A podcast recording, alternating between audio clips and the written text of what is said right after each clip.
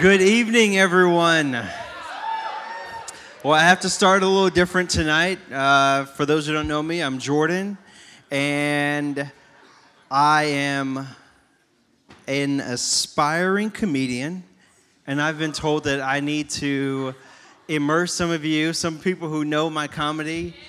Some people, so I, I've been asked to tell a few jokes at the beginning, so I got a few jokes. Uh, the first one what do you call a dinosaur that crashes its car? A Tyrannosaurus Rex! Get it? Rex, because it's a W in front, you know? Rex. Yeah. Okay, okay. Okay. Man, it's really hot up here. okay, no, but for real, a real quality joke. Have you ever realized that a dog is perpetually in the push up position?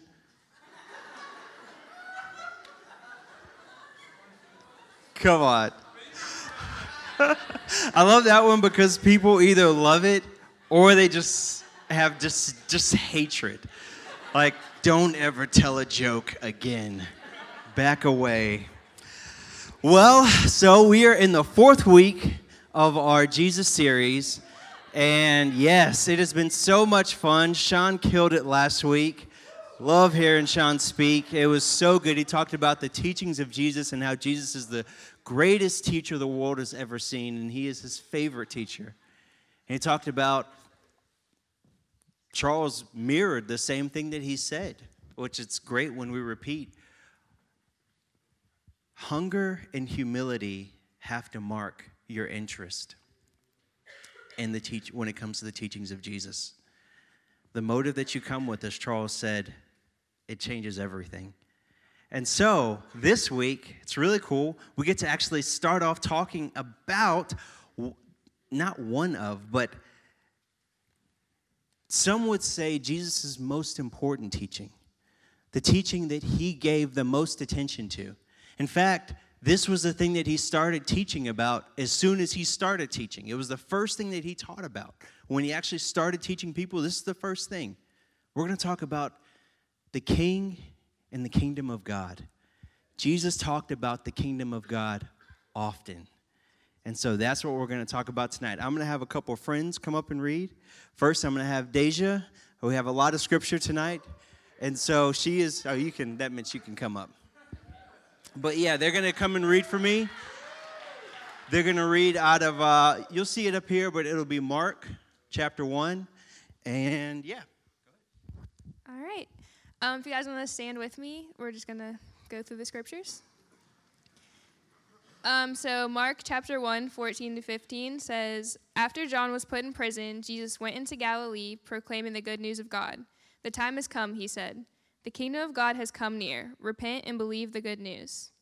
And then the next one is Matthew 6:33, which says, "But seek first his kingdom and his righteousness, and all these things will be given to you as well."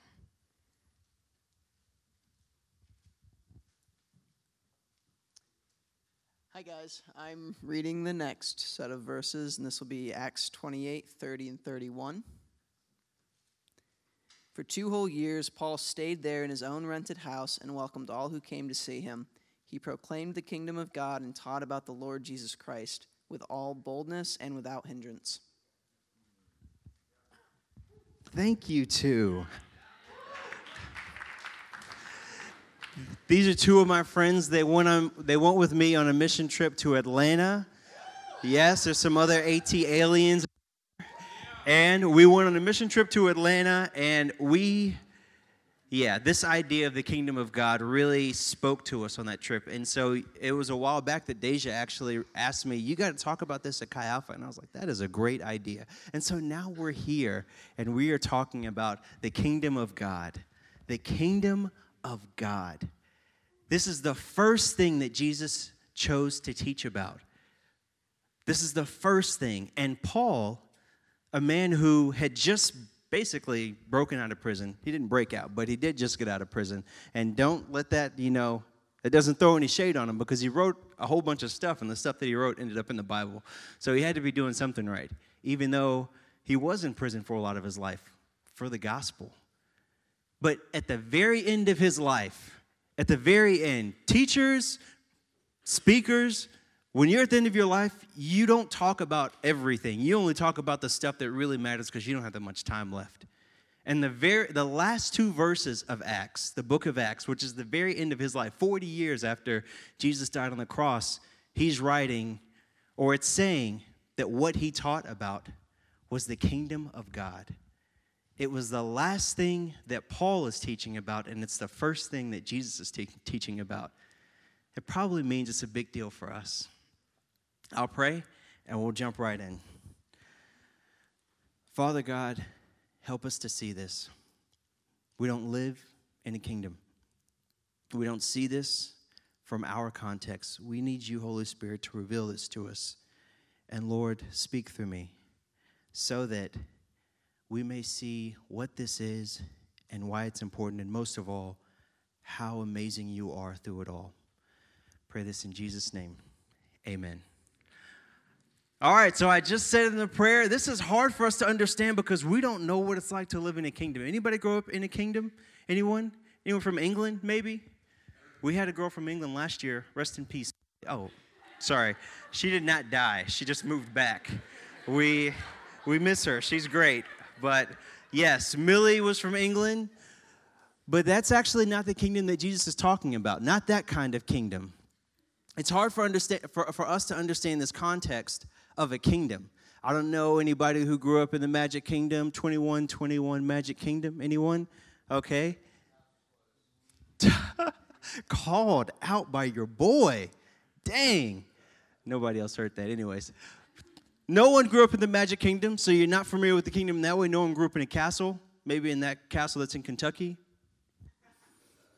Does anybody, do y'all know that there's like a castle that the Queen of England used to like own in Kentucky? It's, all right, well, it's there if you ever want to go and visit. So nobody grew up in a castle. Nobody grew up in a kingdom. Nobody's from England. So you don't understand what it's like to be in a kingdom. You have no context, but yet Jesus is talking about this idea of a kingdom. What is a kingdom? A kingdom is a country, state, or territory ruled by a king or queen or a head. Which is the king? And that which is the king is like, it sounds like it's redundant, but it's not. What it's saying is that the king isn't just there as a title, but the king actually makes decisions and tells people how to live their lives. That's why people aren't familiar with this idea of a king or a kingdom here today, because we actually only have two countries in all the world who have the Bible context of kingdom as their own government. Even the Queen of England, she doesn't have any power. Her family, they're like celebrities, you know, they're a big deal. They got a sick palace, but they don't make decisions that people listen to. The government does that for them, the parliament in England. A king or a kingdom that Jesus is talking about, only the country of Jordan and Saudi Arabia today have those kinds of kingdoms. A kingdom where there is a king, and this king tells people how, or, or a queen, that tells people how to live their lives, what they can and cannot do. And so, as we're trying to wrap our minds around this idea of a kingdom, it helps when you break it down to two, break it down in half in two words king and dumb. King and dumb. Pretty simple. Pretty simple. Now, in America, is our president like a king? Oh, okay. All right. Y'all are right. Yes, our, our president is not like a king because the president, for the president, the power is in the office. But for a king, the power is in a man or a woman. We elect our president. If the president sucks, then we say, see you later. And then we elect another president. When Obama leaves office, Obama doesn't have any more power. When Trump leaves office, he doesn't have any more power. When Bush leaves office, he doesn't have any more power. But a king, as long as that king is alive, they have power. It's totally different. Totally different. And you can't, if you don't like a king, you can't tell a king to hit the road. No, they're always the king. So, when you think when you think about this idea of like the Oval Office and our president, and that context doesn't help us. And you think about this idea of a king where someone is born into the throne and they can't be removed.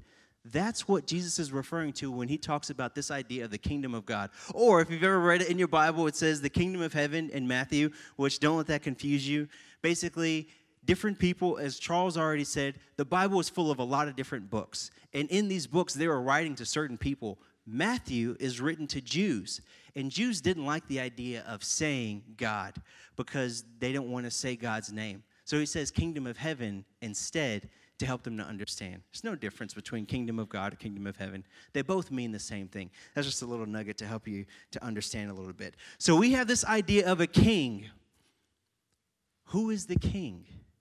The Bible says that Jesus is the king. In Isaiah chapter 9, it says, For unto us a child is born, a son is given, and the government will be on his shoulders the government will be on his shoulders. This is written 600 years before Jesus ever walked the earth. But yet, this prophecy was exactly true. And he will be called Wonderful Counselor, Mighty God, Everlasting Father, and Prince of Peace. It also says in Revelations 19:16, in regards to Jesus, it says that on his robe and on his thigh, his name is written King of Kings and Lord of Lords. That's who he is the King of Kings and the Lord of Lords. So, not only just a king, but the Bible says that he is the king, the king of all kings. It also says, and we said this in the first week, that Jesus Jesus was with God at the beginning. He is the heir to the throne. He is the son of the creator God, the God who spoke the world into existence. That's who Jesus is. It says, In the beginning, the Word became flesh and dwelt among us. Oh, that's a combination, actually. In the beginning was the Word, and the Word was with God, and the Word was God. He was with God in the beginning. And then later on, it says, In the beginning, the Word became flesh and dwelt among us. So the Son of God, who was there at the beginning, came and made his dwelling amongst us. The Bible says that he is the King.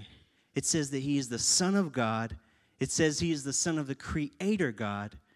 And it says that he is the right King of this world. That's what it says about him. But what is that whole dumb part? That's the king, but what about the dumb?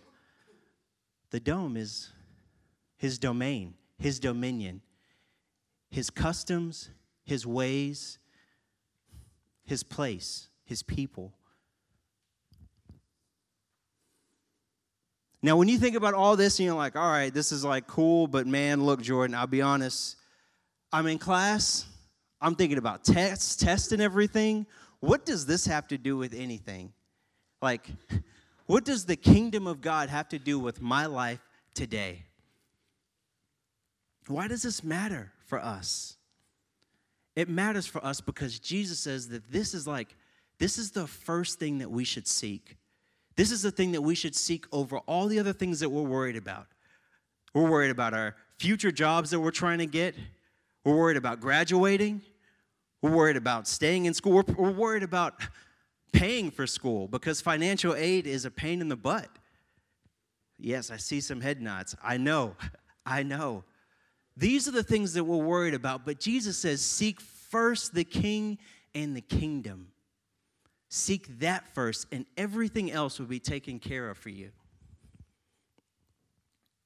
What is the king that what is the kingdom that Jesus talked about? What is it composed of? First, first he says that this kingdom he says in Romans chapter 4, uh, Paul says in Romans chapter 14, verse 17, For the kingdom of God is not a matter of eating and drinking, but of righteousness and peace and joy and the Holy Spirit. And Jesus, when he's talking to the governor of his own country, this governor asked him, he says, Jesus, are you a king? He says this in John 18. And Jesus said, My kingdom is not of this world. If it were, my servants would fight to, pre- to prevent my arrest and the Jewish leaders. But now the kingdom is from another place. It's a spiritual kingdom, is what he's saying. That means that he is saying that more important than the physical is the spiritual. And don't sleep on that because some of y'all are like, ah, hold on, Jordan. How can you say that the spiritual is more important than the physical? The physical I can see, but the spiritual, I can take it or leave it. But was it not God, who is spirit, who spoke the physical into existence? The physical is always subservient to the spiritual. His kingdom is the greatest kingdom. He is King of kings and he is Lord of lords. But his kingdom is not also not only spiritual, it is also everlasting. In Daniel, in Daniel it says, if I find it.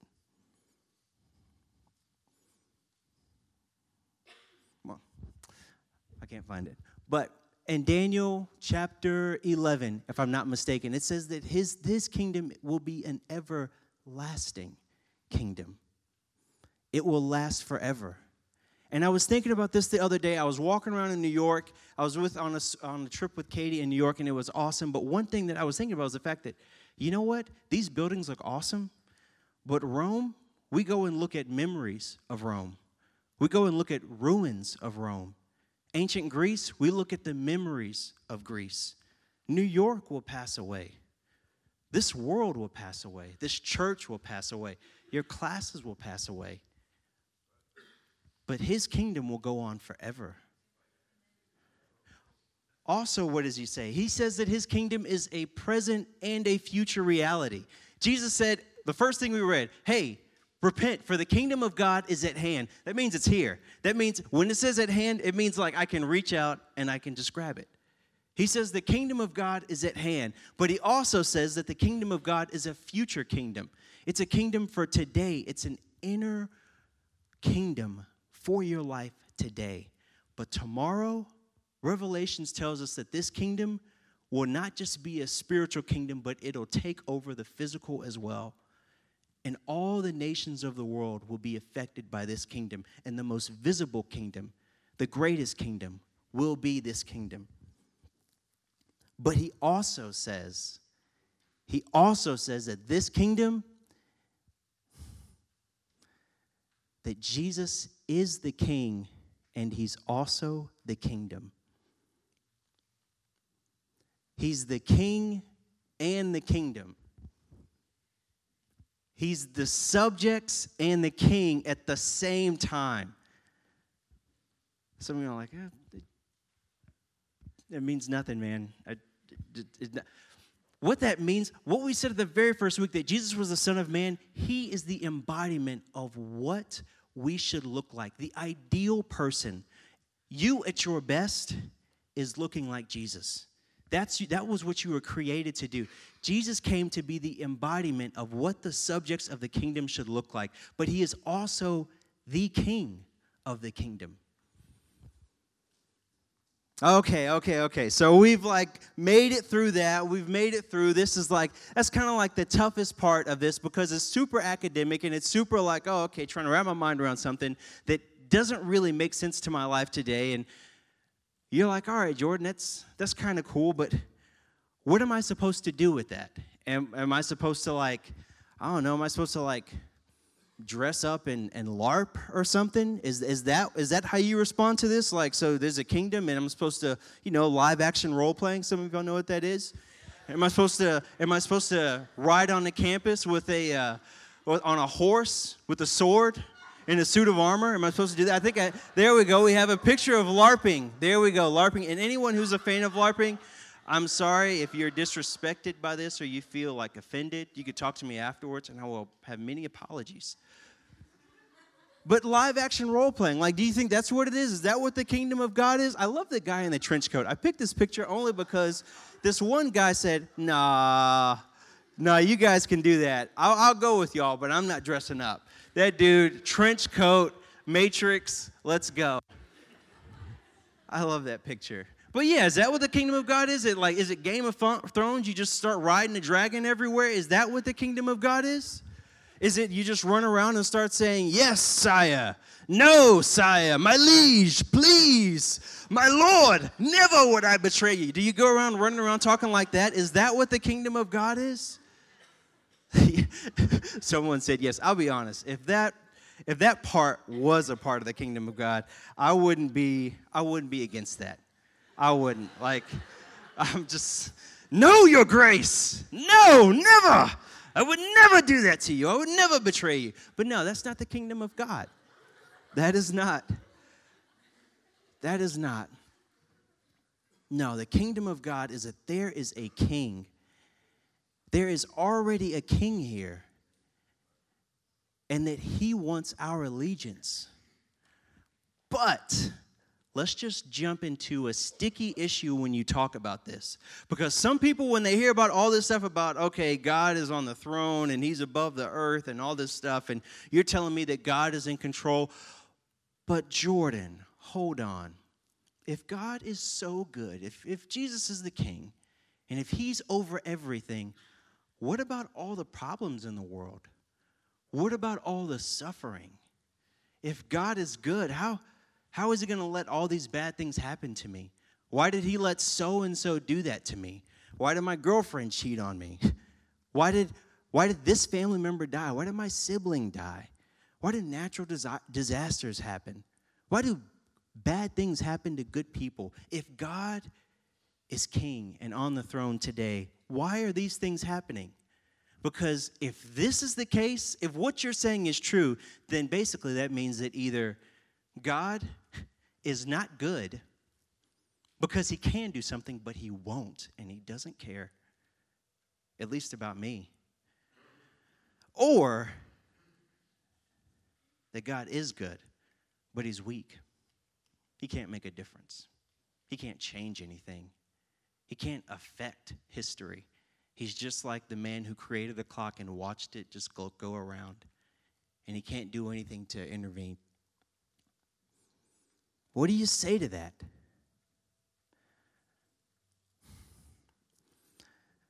The answer to that question is basically the Bible says that he is the king and that he is good.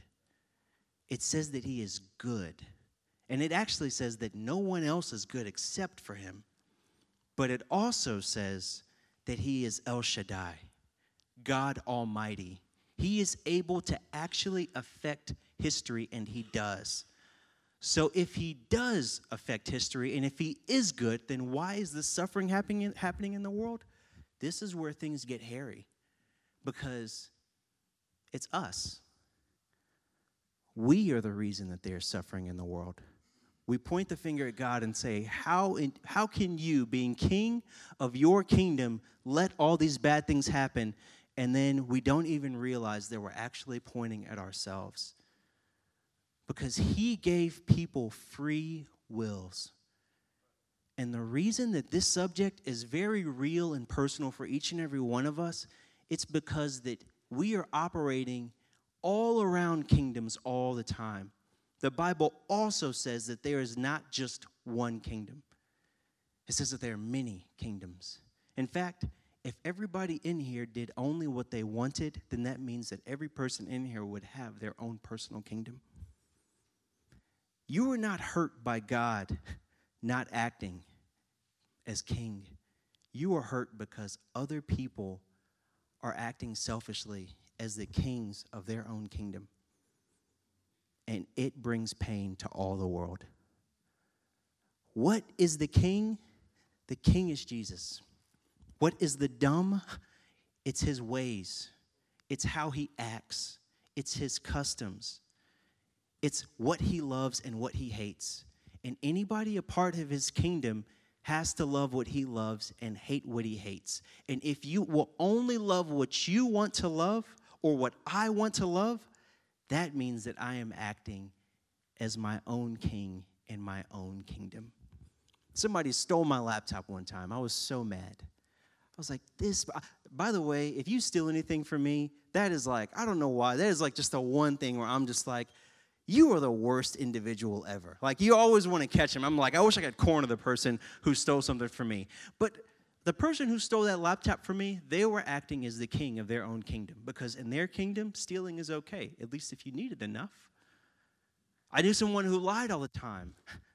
In their kingdom, lying is okay, especially when you're trying to protect your reputation. or what people think about you.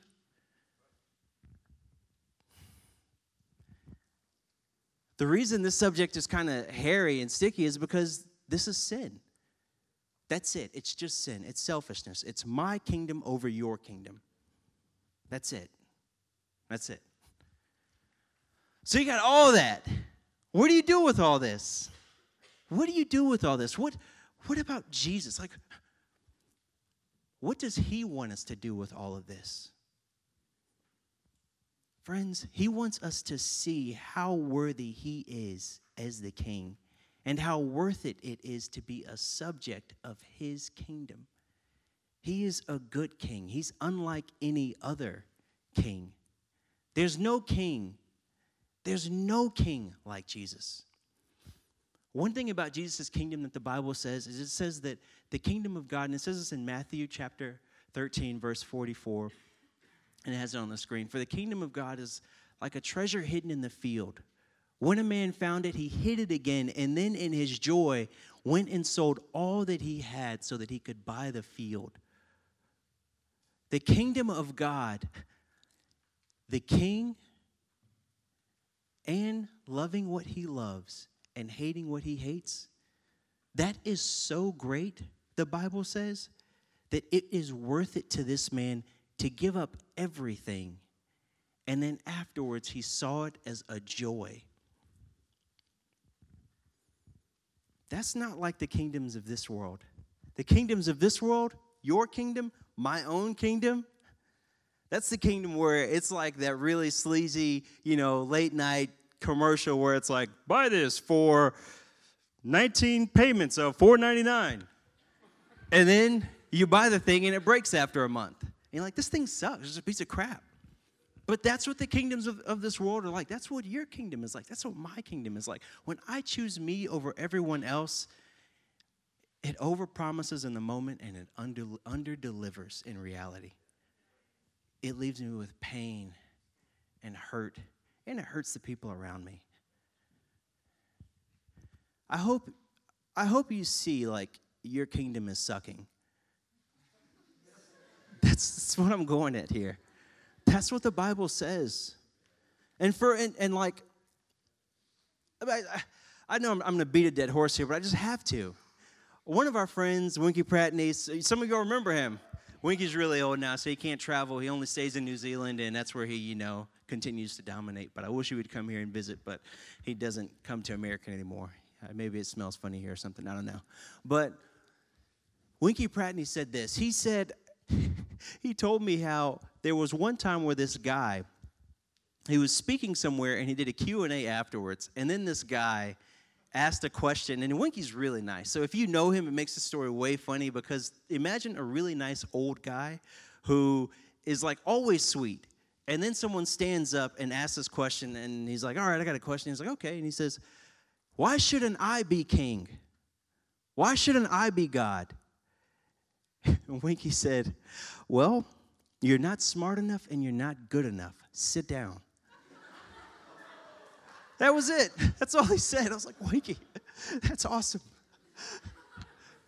It, he's so sweet. He's such a sweet man. But the reason he didn't deal with that man's question and just go, because it's so true. Guys, we suck as kings and queens. We really do. We really suck as kings and queens. And I hope you do feel a little uncomfortable about this because you should. You're not smart enough. I'm not smart enough. The other day, I literally tried to do something sweet for my wife, Katie, and it went so bad it was just like it was just like spiraling down into something where it was just like how could one man be so stupid? But it literally was like it was like it was for her. And it was just like man i got to you have to isn't it suck when you have to apologize after you give a gift? That means you really messed up. But that's what i had to do. But what i'm saying is like how many times do we say something to someone and then we don't realize like how much like all the other things that are going on in their life or what that stirs up in them. Like, you don't fully understand what's going on with people. You don't have an infinite perspective. And you're not smart enough. I'm not smart enough. I don't know everything. I can't see everything. And I'm not powerful enough, even if I did have an infinite perspective, and even if I was smart enough, I can't change it. I can only look at it from afar and be like, oh, yeah, that sucks. That really sucks. Or, oh, that's really good, but I can't, I can't impact anything. The Bible says that Jesus is not only king, he not only knows, he's not only all knowing, he is able to actually affect our lives. Now, as I've talked about how poor of kings and queens we are, I have to talk about how good of a king he is. He is a great king.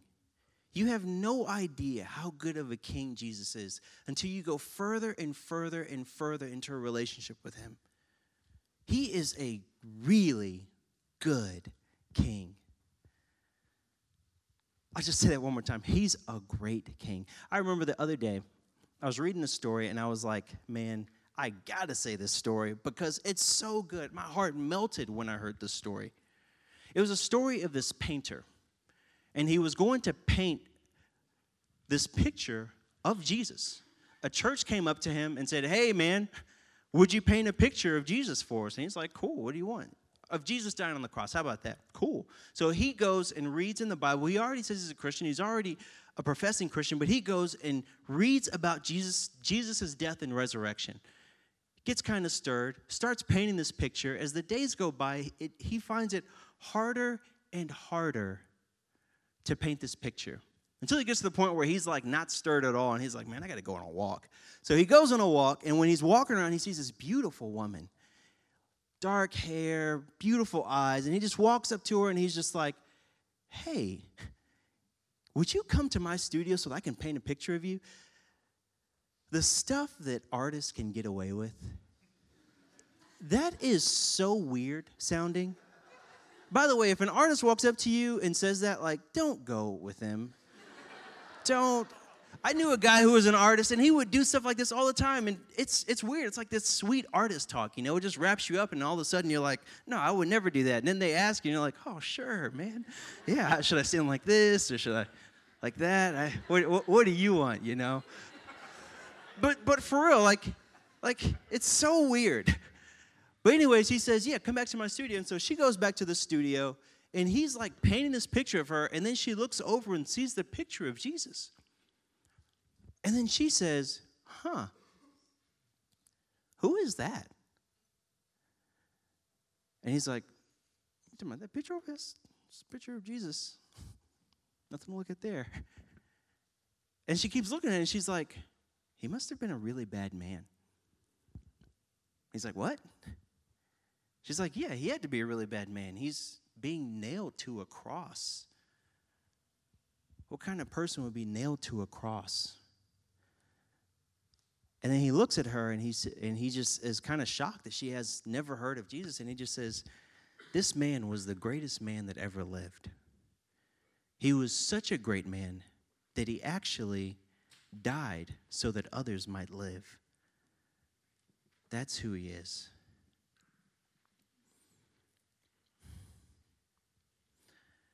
There may be some kingdoms that can do some stuff for you in the moment. There may be some good kings out there, but there is not a king that would lay down his own life for his subjects. The penalty of treason, which is building up your own kingdom within another kingdom, is usually death and being cast out. We have no right to even be able to be in the kingdom of God. We have no right to be invited to the kingdom of God.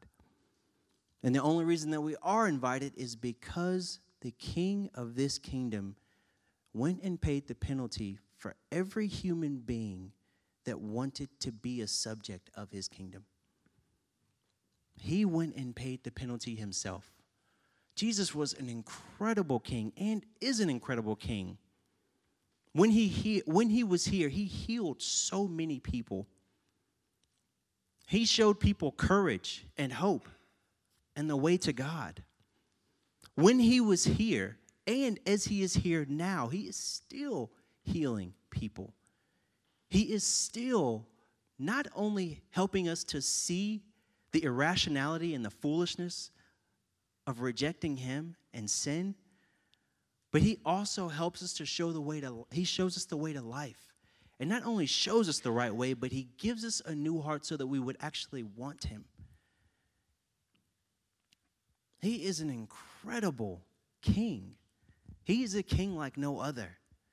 I could go and wax lyrical about the king that Jesus is, but I'll refrain. I'll stop there.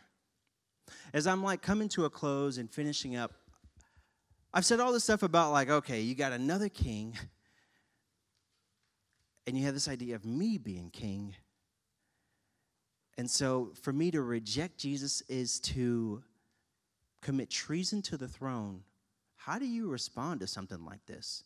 What does he want? It's pretty simple. If you have never accepted Jesus Christ and told him that you are king, you are not only deserving to be on the throne of my life, but your ways and the way that you say that things should be done, I consider that to be right. If you have never told him that, then that's it. That actually is what repent means. When he came and he said, All right, repent, for the kingdom of God is at hand. He literally, literally just means, All right, everyone, realize you've been serving a different king, and now come and serve the true king. If your hope is not in Jesus Christ, put it there. But it also calls us to believe. And believing is saying, Jesus, not only was I my own king on my own throne? But I believe that you are the way. You are the rightful king. I will try to love what you love, and I will try to hate what you hate.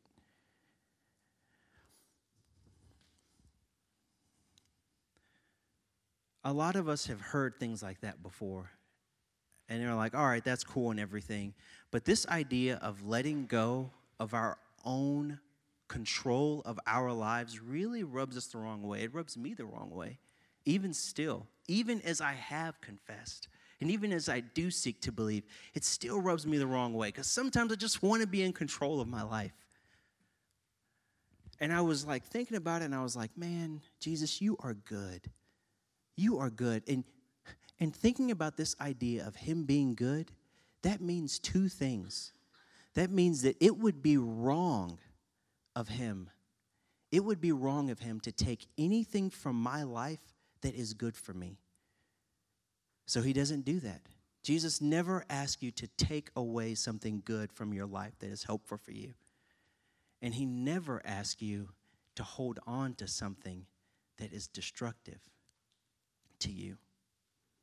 That is what a good king does. He keeps the good in your life happening and then He takes away the things in your life that are not good. The band can go ahead and come back up. I'm rounding third base, basically done. I didn't finish that story of the painter.